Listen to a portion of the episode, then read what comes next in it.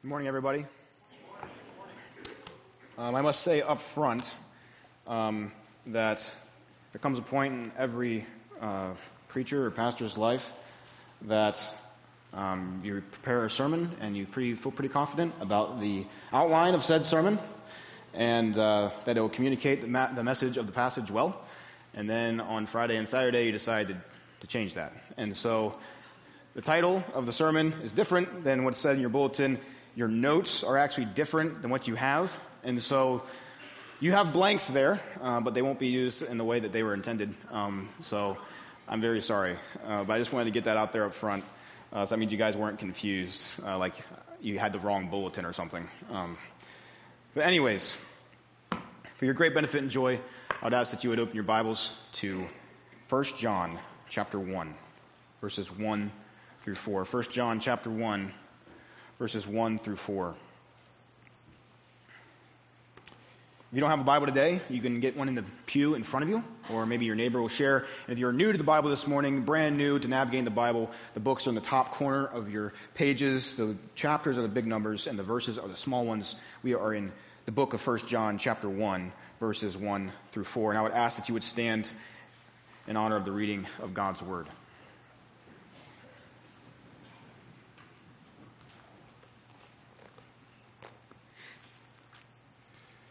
The Apostle John writes in his letter to these believers that which was from the beginning, which we have heard, which we have seen with our eyes, which we looked upon and have touched with our hands concerning the word of life. The life was made manifest. We have seen it and testified to it and proclaimed to you the eternal life, which was with the Father and was made manifest to us. That which we've seen and we heard, we proclaim also to you, so that you might have fellowship with us. And indeed, our fellowship is with the Father and with his Son, Jesus Christ. And we are writing these things so that our joy may be complete. This is the word of the Lord. Would you please be seated?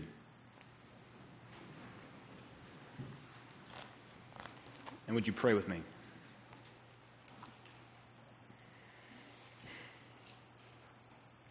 Righteous Father, the world does not know you but your Son does. And because of him, we know you. Father, I pray that by your grace today, the words that are said would make us know Christ more. That Christ would speak and that his name would continue to be known. For our good so that we might love you and for your glory, we pray. In Jesus' name, amen. If you grew up like I did, playing multiple sports, um, you realize that you meet a lot of people and that you have a lot of acquaintances as well. You have a lot of friends that you make through these sports. And as you grow closer with them, um, you even might even hang out with them outside of the athletic setting. But many of the friends that you have, you realize that your entire relationship is based on the sport that you play. Whenever you hang out, you talk about baseball or basketball or whatever it is. You interact at the baseball fields. You spend all your time, if you're not playing baseball, watching ball games with them. Your conversations are centered around baseball. It dictates what you talk about. It dictates what the relationship is like. Indeed, it is the reason that the relationship even exists. And a sport shapes and grows your friendship. And it's actually the, the anchor of the entire friendship itself, if you really th- think about it. And if baseball did not exist, or was not real, or whatever the thing is, your friendship wouldn't exist. But since baseball is the best sport ever, obviously, and will always exist for all time, um, you can have confidence that your relationship will always last with this person. Similarly, as Christians, we have fellowship with God. And that fellowship, that communion, that sharing relationship with God is based in a particular reality. There is a foundation or a ground that creates, that cultivates, that shapes, that characterizes the fellowship that we have with Him. And because of our fellowship with Him, it also shapes and cultivates and creates a fellowship with one another. In light of that, our main idea for today's text is that our fellowship is grounded in the gospel. Our fellowship is grounded in the gospel. This main idea is seen in three main points in this passage and a couple of subpoints. First, the gospel's person in verses 1 and 2, the gospel's people in verse 3, and the gospel's purpose in verse 4. Our fellowship is grounded in the gospel. We see that in the gospel's person, the gospel's people, and the gospel's purpose. So, first, we have the gospel's person. And in this passage, John works toward the main central point, the main phrase of this very long sentence is that he proclaims something, and that proclamation has the effect of our fellowship with one another and our fellowship with God. But John's proclamation, John's words, are just mere human words. They, in and of themselves, are not what ground our fellowship with God or create it. Our fellowship with God and with one another comes from this proclamation, and they are grounded in the reality that John is proclaiming. So, whatever John is proclaiming is the reason we have fellowship with God. It is what shapes our fellowship with God. It is what shapes our lives as we know it. So, what is he proclaiming? John begins his letter by describing a particular reality that will be central to his whole entire epistle, his whole entire book. He describes someone that has divine characteristics. This person was from the beginning. It's the Word, the life, the eternal life, with the Father. And John is describing that this divine individual was revealed in such a way that he's physical, he's able to be touched with human hands. He's able to be seen with human eyes. And so John is rolling out these divine phrases, and at the same time, right next to him, rolling out all these human, physical phrases describing this person. John here is describing a divine person who has become human, a fully divine and fully human person. He's describing Jesus Christ and his gospel. So, John's tactic in describing the gospel is by first describing the person of Christ's divinity. He says first, that which was from the beginning. And this is John using his earlier work in his gospel, using his words in John 1 1, his Christological work that he did. he's piggybacking off of that and saying, as John 1 1 says, the Word was in the beginning with God. And this is piggybacking on Genesis 1 1. Genesis, obviously, 1 1 says, In the beginning, God created the heavens and the earth. And so, John, in saying this phrase, is saying that this person, this individual, was there at creation, and therefore he was there before creation. He is eternal. The Son of God, Jesus Christ, is eternal. And because he is eternal, he is God. Because only God has existed eternally. Second, John says this one is the Word. The Word. And once again, he piggybacks on Genesis 1 and John 1. The first thing we see God doing in Genesis is what? Speaking. He's using words. God is a verbal, speaking God by nature. Therefore, if God is characteristically one who speaks, then God could never be one without words. Namely, without His Word, His Son unless he would be mute, and therefore he would not characteristically be God. So therefore, the God, God has never been without his word. The Son has never been separated from God. And this claim talks about his eternality, sure. Talks about his equality with God, sure. But I think that it's really getting at his absolute authority. God created all things with his authoritative word. Jesus is God because he has the authority of God. Third, John says, the life, the eternal life.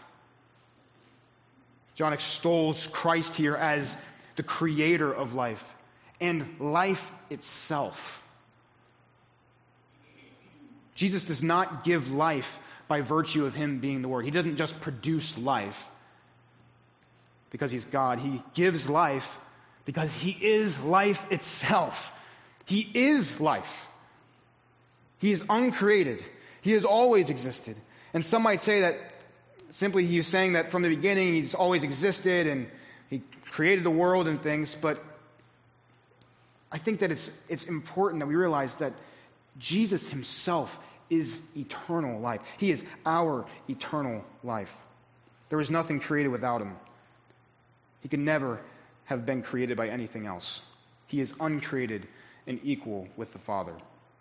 And lastly, John extols John extols uh, Jesus' divinity by saying that he was with the Father. And this describes his relationship that he has with God, the Father. In John 1:14 we see that the word is called the only begotten from the Father, full of grace and truth. And so this is filling out what John is assuming here about the relationship of Jesus with the Father. He is one who has forever existed with the Father because he has been eternally begotten by the Father. Because he has been eternally begotten by the Father, he is the same divine essence or the divine nature as the Father. He wouldn't be something different than the Father is if he lives in this relationship with him, meaning he is equally God. While all this might seem really complicated, it's really hard to understand, we're talking about things that are way above ourselves here. John thankfully uses words to describe Christ's incarnation, his coming to earth as a human. But in light of what has been said about the divinity of the Son, one who is uncreated, one who is eternal, one who is above all things, it would be kind of unbelievable to think that this one could even put on human flesh. This one became human? Really? Wouldn't that be kind of humiliating for God to put on human flesh? Answer is yes. But in actuality, in reading the rest of 1 John, you see that a big issue John is dealing with is the reality of the incarnation that is actually true that the Son came and united himself to human flesh. In 1 John 4, 2 through, 2 through 3, we see this. He says, By this you know the Spirit of God. Every spirit that confesses that Jesus Christ has come in the flesh is from God. And every spirit that does not confess Jesus is not from God. So, John's big point in this beginning, he wants to get it out there that the incarnation is real. The Son really came. The divine was united to flesh, is united to flesh. Look at the repetition. He says, We have seen, we have heard, we have looked upon, we have touched. It was made manifest. We have seen it. We testify to it. We proclaim it to you. It was made manifest. That which we have seen and we heard, we proclaim. He's repeating the same words over and over again to get across to you that the incarnation really did happen. Oh, it happened. It is real. Don't brush over the fact that John is authoritatively confirming this. That the grounds of our fellowship with God is the reality that the Son came. And John is so keen on this not only because he wants to fight heretics and say that they're wrong, but it's because the gospel is about this son coming. That is what the gospel is. And therefore it is central to the Christian life. And notice what he does with this information about it. He proclaims it to us. It says that he proclaims this message so that we might have fellowship being a Christian, being a child of God, being in fellowship with God is the most immediate result and the continued effect of the Son coming to earth. Our fellowship with God is the most immediate result and the continued effect of the central truth of the gospel that the Son came. While we were dead in sins, He came. While we were lost, we were dead at the bottom of the ocean, He came. He dove right in to save us. The divine Son became flesh. John says, able to be touched by hands, so that we who are flesh might commune with God. The divine Son revealed himself. He was made manifest so that we who did not know God might know him rightly. The Word by which we were created in the beginning became like us so that we might be recreated by the same Word. The one who is the eternal life, as John says, was revealed so that we who were dead might have eternal life. The Son of God became able to be seen with human eyes so that these same human eyes might see God. Friends, the ground of our fellowship is the reality that the Son came. He came. Our fellowship is based in something that is just as absolutely true as it is absolutely glorious. Our fellowship with God is not based on our status in society. It's not based on whether we're a Republican or a Democrat. It's not based on our human emotions or our subjective truth or the pleasures of this life. No, our fellowship with God is grounded in the reality of the gospel alone. That is the grounds of our fellowship. Does that give you confidence and assurance? Because the constant knock on Christianity is that Jesus wasn't God. You hear it all the time today. And if we buy into that lie, then our fellowship with God and with one another will suffer greatly and will eventually die. Or to put it positively, if we get it right, if we know and we believe and we confess and we hold to the fact that Jesus Christ's coming is the foundation of our fellowship with God, then we have a rock solid foundation that will never be shaken. We have assurance that what we confess is true and that everything else in Scripture flows out of that truth. And so we might understand all of what the Bible says. We do not believe in a fairy tale. We're not just believing in a historical man who had a, a, good teaching ministry. We are not believing in just a simple prophet. We are believing in someone who is absolutely real, absolutely God, absolutely man, and therefore acts as the untouchable, indestructible foundation of our fellowship with God which is the most important part about your life, is if you have fellowship with God or not. This is why John proclaims the truth of the gospel, because it gives us this fellowship. It shapes our fellowship with God and with one another. And that's where we're going next. Second, in verse 3, we have the gospel's people. The gospel's people. John goes on to say that he proclaims this gospel for a particular purpose.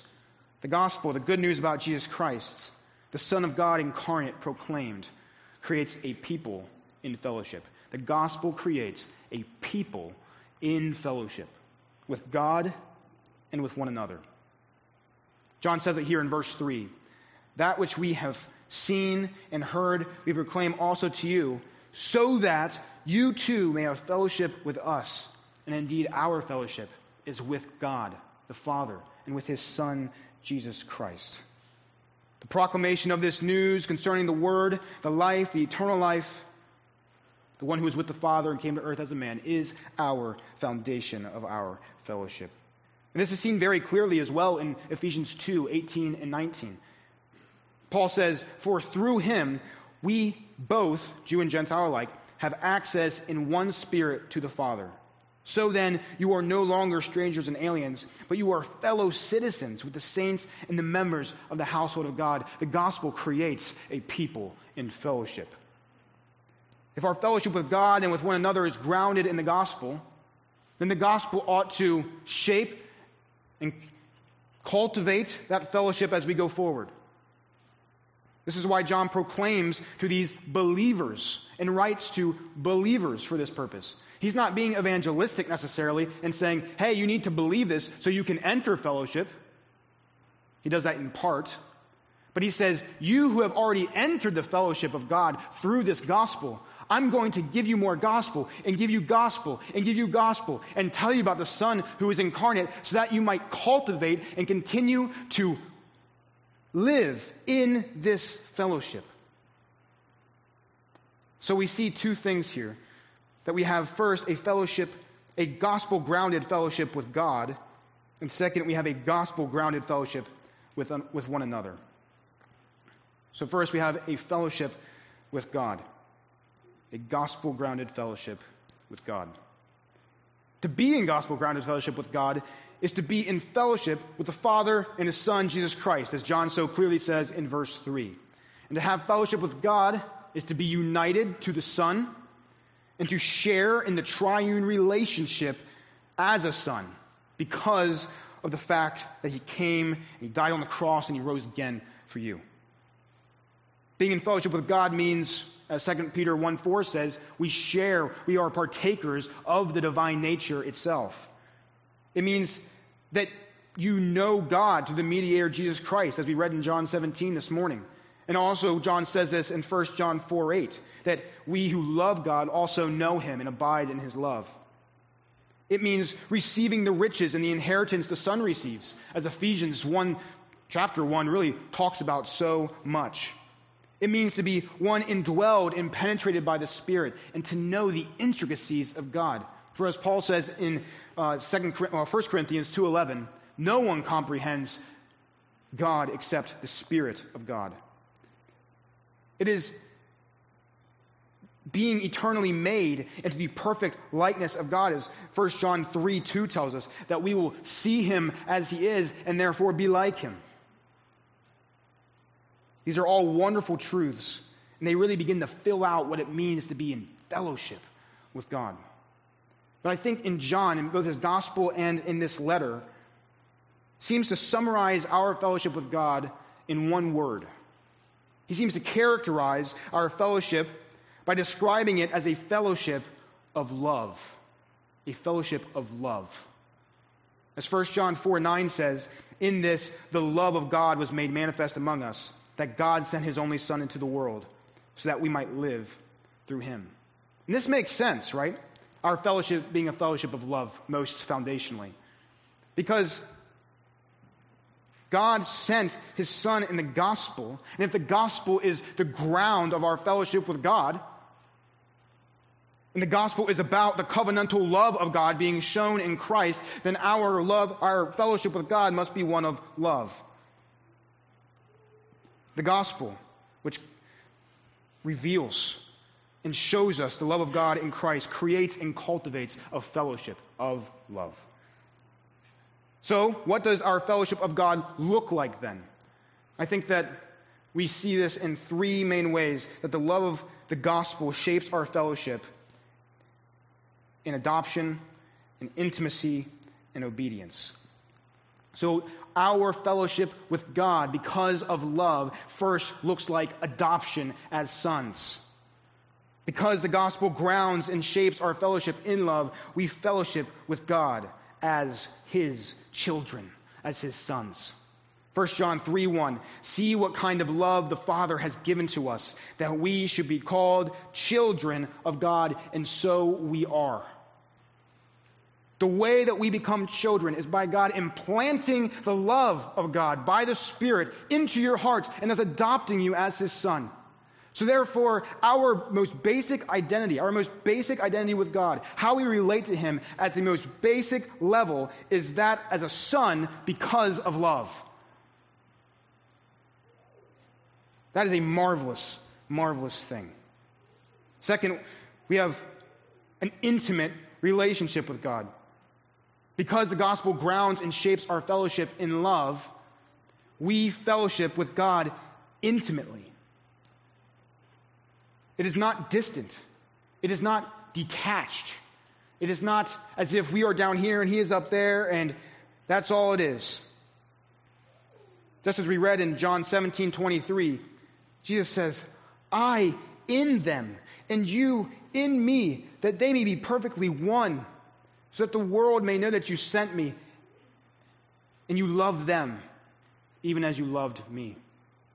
John is saying that God has loved us just as he has loved his son, which is something that we know because of our unique, intimate fellowship with him. We are in God the Father and in God the Son, the way that the Father is in the Son and the Son is in the Father by the Spirit, and they are in us. What? I can't even comprehend that. That's how intimate our fellowship with God is. That is how intimate our fellowship with God is. And then third, our, because of the gospel and its love and how it shapes our fellowship, we fellowship with God as obedient children. John 15, 10. If you keep my commandments, you will abide in my love, just as I have kept my Father's commandments and abide in his love. Our fellowship with God means that you love God and you show that by being obedient to him. But thank God that Christ came. Thank God that our fellowship with God, this fellowship that is somewhat a fellowship that is reliant on obedience, our obedience to Him. Thank God that that fellowship is grounded in the gospel of Jesus Christ. Because as he says in the last part of the verse we just read, he has kept his Father's commandments and he abides in his love as well. He's done it first for us.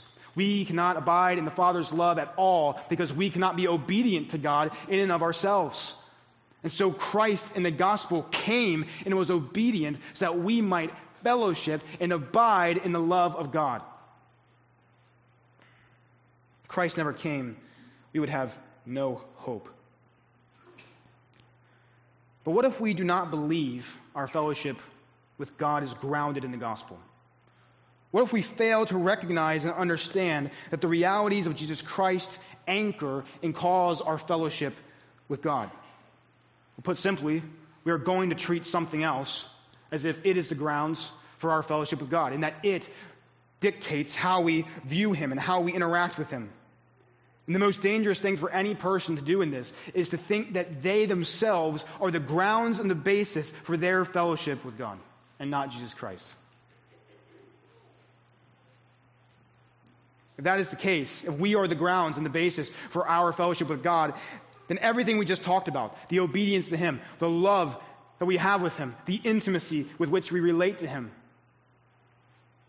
is something that we have to achieve and not something that we enjoy because of the gospel. We are not sons because of Jesus Christ, then, if it's based on us. We are sons because we have achieved sonship somehow. That our relationship as a, as a son to the Father is reliant on our merit or good works. John does not say, We proclaim to you that you must, dot, dot, dot. So that means you might have fellowship with God. He says, That which was from the beginning, who has become man, we proclaim to you, so that you might have fellowship with God. To say otherwise would be ludicrous. It would be as if there was a certain boy who had a really loving father. And every day his dad would give him a big hug as he left from work And he would give him a big hug as he came back from work. They would spend all their time together. Dad would play ball with him in the backyard. He'd take him out to ice cream, play video games with him. His dad would teach him the important things of life. He would teach him scripture because he loves his son so much. And his son loves his dad. And the relationship is one of absolute love because this man is this son's father. And this son is his father's son. It is not because the dad is just playing favorites out of all the other boys in the world and that he just chose this one to live with him, and uh, this boy's merit is the reason that he, he has chosen him. It is not because the boy is somehow good enough to be able to achieve this, this status as the son of his father. It is because the boy is his biological son something that could never change. So it would not be necessary for a son to please his father with gifts by doing all these great things, or even just by behaving in order to be a son to his father. How miserable, how miserable would a boy be or a girl be, a son or a daughter be, if he had to live every day with the burden that his status as a son to his wonderful father, that his ability to participate in the relationship that he loves so much with his dad was completely dependent on him. What kind of burden would that be on a heart? That weight would be crushing. But, friends, we do the same things to ourselves if we do not remember that our fellowship with God, our sonship with God, is based on the gospel. We do not build our own Tower of Babels to, to be able to get to God and commune with Him. God has communed with us by coming to us in human flesh. The foundation of our fellowship was built by God coming to us in love. The gospel is a burdenless thing. The fellowship we have with God is shaped by the gospel because the coming of the Son allowed us to be united to Him and partake of these blessings in God. So we not only have a fellowship with God, we also have a gospel grounded fellowship with one another. It is not just that we fellowship with God because of the gospel, but we fellowship with God together as the people of God. As the people of God, we're not saved to be solely individuals in fellowship with Him, but we are supposed to be in fellowship with God together and therefore with one another. And if our fellowship with one another is because of our fellowship with God and the gospel, then our fellowship with one another is one of love. It's to be characterized, cultivated in love. As 1 John 4:11 so clearly states, "Beloved, if God so loved us, we ought also to love one another." And the love of the gospel shapes our fellowship with one another in three main ways in unity, in truth, and in selfless sacrifice. And so, first, the fellowship of the gospel shapes our fellowship with one another by making us united in love. Because the gospel grounds and shapes our fellowship in love, we have an indescribable unity and a bond with one another. So in Christ, we have a unity with God, as we saw in John chapter 17, with all the intimate relationship language. But notice that after Jesus says that, that they may be in you and, and you and me, he says that they may be perfectly one together. And this takes form in the church in so many ways. One primary way is through being at peace with one another. That we wouldn't be at each other's throats all the time. That we, there is not any room for a bitter or sinful disagreement in the gospel. This is why Paul says in Ephesians 2:17 that Christ came and preached peace to those who were far off and those who were near, so that they might be one in his body. Ephesians 4:3 continues the same theme as Paul uses some of our fellowship language, saying that we ought to be eager to maintain the unity of the Spirit and the bond of peace. Friends, if our fellowship is grounded in the gospel, then we ought to be united in this way. In Philippians 2 2, we see another way the gospel creates a united fellowship with one another. Paul says, complete my joy by being of the same mind. This, this is a phrase that Paul is basically just saying, think the same things. Think the same things. As those who believe in the gospel, we ought to be united on what the gospel says. We ought to be united about what we believe about Scripture, what we believe about baptism, what we believe about communion, what we believe about who we are as Christians, and how one achieves, uh, how one gains salvation. But maybe the most foundational way that we have this unity with one another in the gospel and that we express it so often is through communion. Through communion. The way that the Church of Jesus Christ most essentially has united in fellowship with one another is through the Lord's Supper. As Paul says in 1 Corinthians 10, 16, and 17, the cup of blessing that we bless, is it not a participation in the blood of Christ? The bread that we break, is it not a participation in the body of Christ? And because there is one bread, we who are many are one body. Because there is one bread, we who are many are one body, for we all partake of the one bread. When we take communion together as a church, we are actively participating in the body and blood of Christ together, and thus affirming and confessing our union together as a body. We are saying we now participate in the fellowship we have with God, and we do it together. The bond of love that has bound us to the Lord of our salvation now binds us together in covenant fellowship. So next week, or I think it's next week, as we take communion, think on the gospel and these things. Think about how it unites us so intimately. Think about how our fellowship with God is one of covenantal, intimate love, and then think about how our participation in God through communion with one another, we are one who have a fellowship of intimate love with one another. A second thing that we have because of the gospel with one another is a fellowship that is built on directing one another toward God through truth. We have a unity in truth. We have been changed by the gospel, are well acquainted with the foundational truth of Scripture. And in our fellowship with one another, the truth of the gospel should be shared in love. As Paul says in Ephesians 4, 15 to 16, he says, Rather, speaking the truth in love, we are to grow up in every way into Him who is the head, into Christ, from, the whole, from whom the whole body, joined and held together by every joint with which it is equipped, when each part is working properly, makes the body grow so that it builds itself up in love.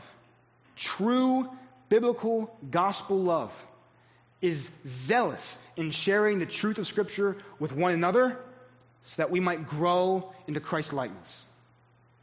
John Piper, in his book called God is the Gospel, defines love in this way Love is doing whatever you can to help someone else see and savor the glory of God forever in Christ. Love is doing whatever you can to help someone else see and savor the glory of God forever in Christ. So, easy question of application. Is that us this morning? When you say you love someone, either here or somewhere else, do you mean that? Because if you don't, then it's not love. What do you mean by love if it's not gospel love? Is our fellowship with one another characterized by this kind of love? Do we do everything in our power to help one another in this room see and savor the glory of God forever in Christ by speaking the truth to one another in love? Brothers and sisters, let us strive. Let us work. Let us do everything we can to do just this. Let us speak the truth to one another in love. Let us speak as John does here. Let us proclaim that which was from the beginning to one another so that we all might have fellowship with God and with one another. And finally, because of the gospel of love and the fellowship that we have with Him, because of it, our fellowship with one another looks like selfless sacrifice. Ephesians 5:1 says, "And walk in love as Christ loved us and gave himself up for us."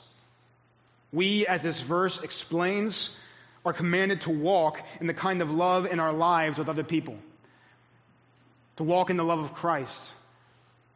To walk in a sacrificial way. And if our fellowship is cultivated by gospel love, then our fellowship ought to be characterized by Christ like selfless sacrifice. Whether it is sacrificing our time, our money, our comfort, or maybe our afternoon, our afternoon alone at the house. We can give up many things that are simply non essential in the name of selfless sacrifice and love and fellowship for one another. How might you be hospitable to other people in the congregation this week? The next time you are faced with the decision of helping or fellowship uh, with someone and doing something else, when you're faced with that decision, I want you to seriously ask yourself if this might be a God given opportunity to exercise gospel fellowship with one another.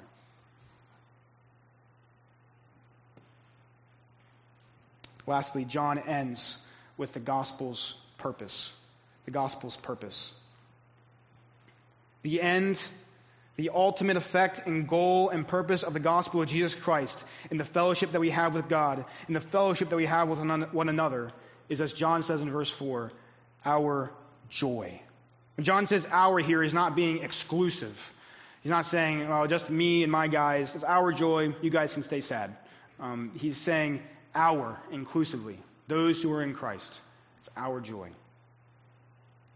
Everyone who has fellowship with God continues to meditate on Scripture and participate in the gospel grounded fellowship so that we might have completed and fulfilled joy. And this means that we ought to be a joy filled people. We are not stoics who have no emotion. We're not stick in the muds who are sad and grumpy all the time. We are those who have every reason to be absolutely joy filled because of our fellowship with God. John Piper again defines joy as this Christian joy is a good feeling in the soul, produced by the Holy Spirit, as He causes us to see the beauty of Christ in the Word and in the world. So we see this fellowship language again here. It is by the Spirit, in the Son, by seeing Him and savoring Him as beautiful and satisfactory, that we have joy forever. If joy is dependent on seeing Christ, and we see the beauty of Christ only because we are in fellowship with Him, then our fellowship is certainly one that is filled with true everlasting joy. We are those who have been brought into a fellowship of love with God in the universe. And if our fellowship is grounded in the gospel of Jesus Christ, the gospel of love, the gospel of communion, the gospel of sonship, the gospel of intimate fellowship with God, the gospel that unites us to the Son, the gospel that gives us eternal life, then we ought to have extreme joy. This is the purpose. This is the end of the gospel. And I, I want to just real quick go back to Proverbs 8, because I think it actually depicts the kind of joy that we have even now. As we know from 1 Corinthians 1, Christ is the wisdom of God. And so many of the interpreters see a deep connection to the wisdom being personified in Proverbs 8 as being something of the Son, as being something that the Son actually could say. A lot of the personal pronouns used in parts of this passage could be personal pronouns used by Christ himself because he is the wisdom from God. And so in Proverbs 8 28 to 30, wisdom, or I would say the Son, speaks these words When he established the heavens, I was there. When he drew a circle on the face of the deep, when he made firm the skies above, when he established the fountains of the deep, when he assigned to the sea its limit, so that the waters might not transgress his command, when he marked out the foundations of the earth, then I was beside him like a master workman. Sound like the Son yet? And then verse 30. And I was daily his delight, rejoicing before him always. The Son in his eternal relationship with the Father has been, is, and always will be the Father's delight and joy, and he will be rejoicing in the Father. Friends, we who have been brought into this fellowship because of the work of Christ now experience this as sons of God. That we are the Father's delight. That we have joy in God always. I look out on this congregation today and I see a lot of people that are really suffering with a lot of hard things. A lot of hard, hard, burdensome things. And there are those here who probably have, honestly, every reason in the book to say that they don't need to be joyful. That their situation does not lend joy to them. But, friends, take heart. Our fellowship with God is not grounded in what our experience is right now.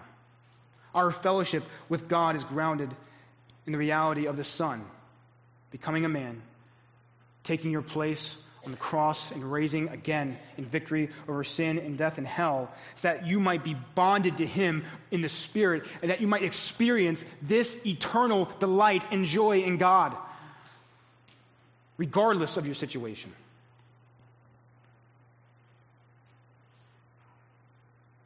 So if you're in the midst of suffering, look to Christ. You can look to Christ. You can behold his beauty in Scripture. You can commune with him there.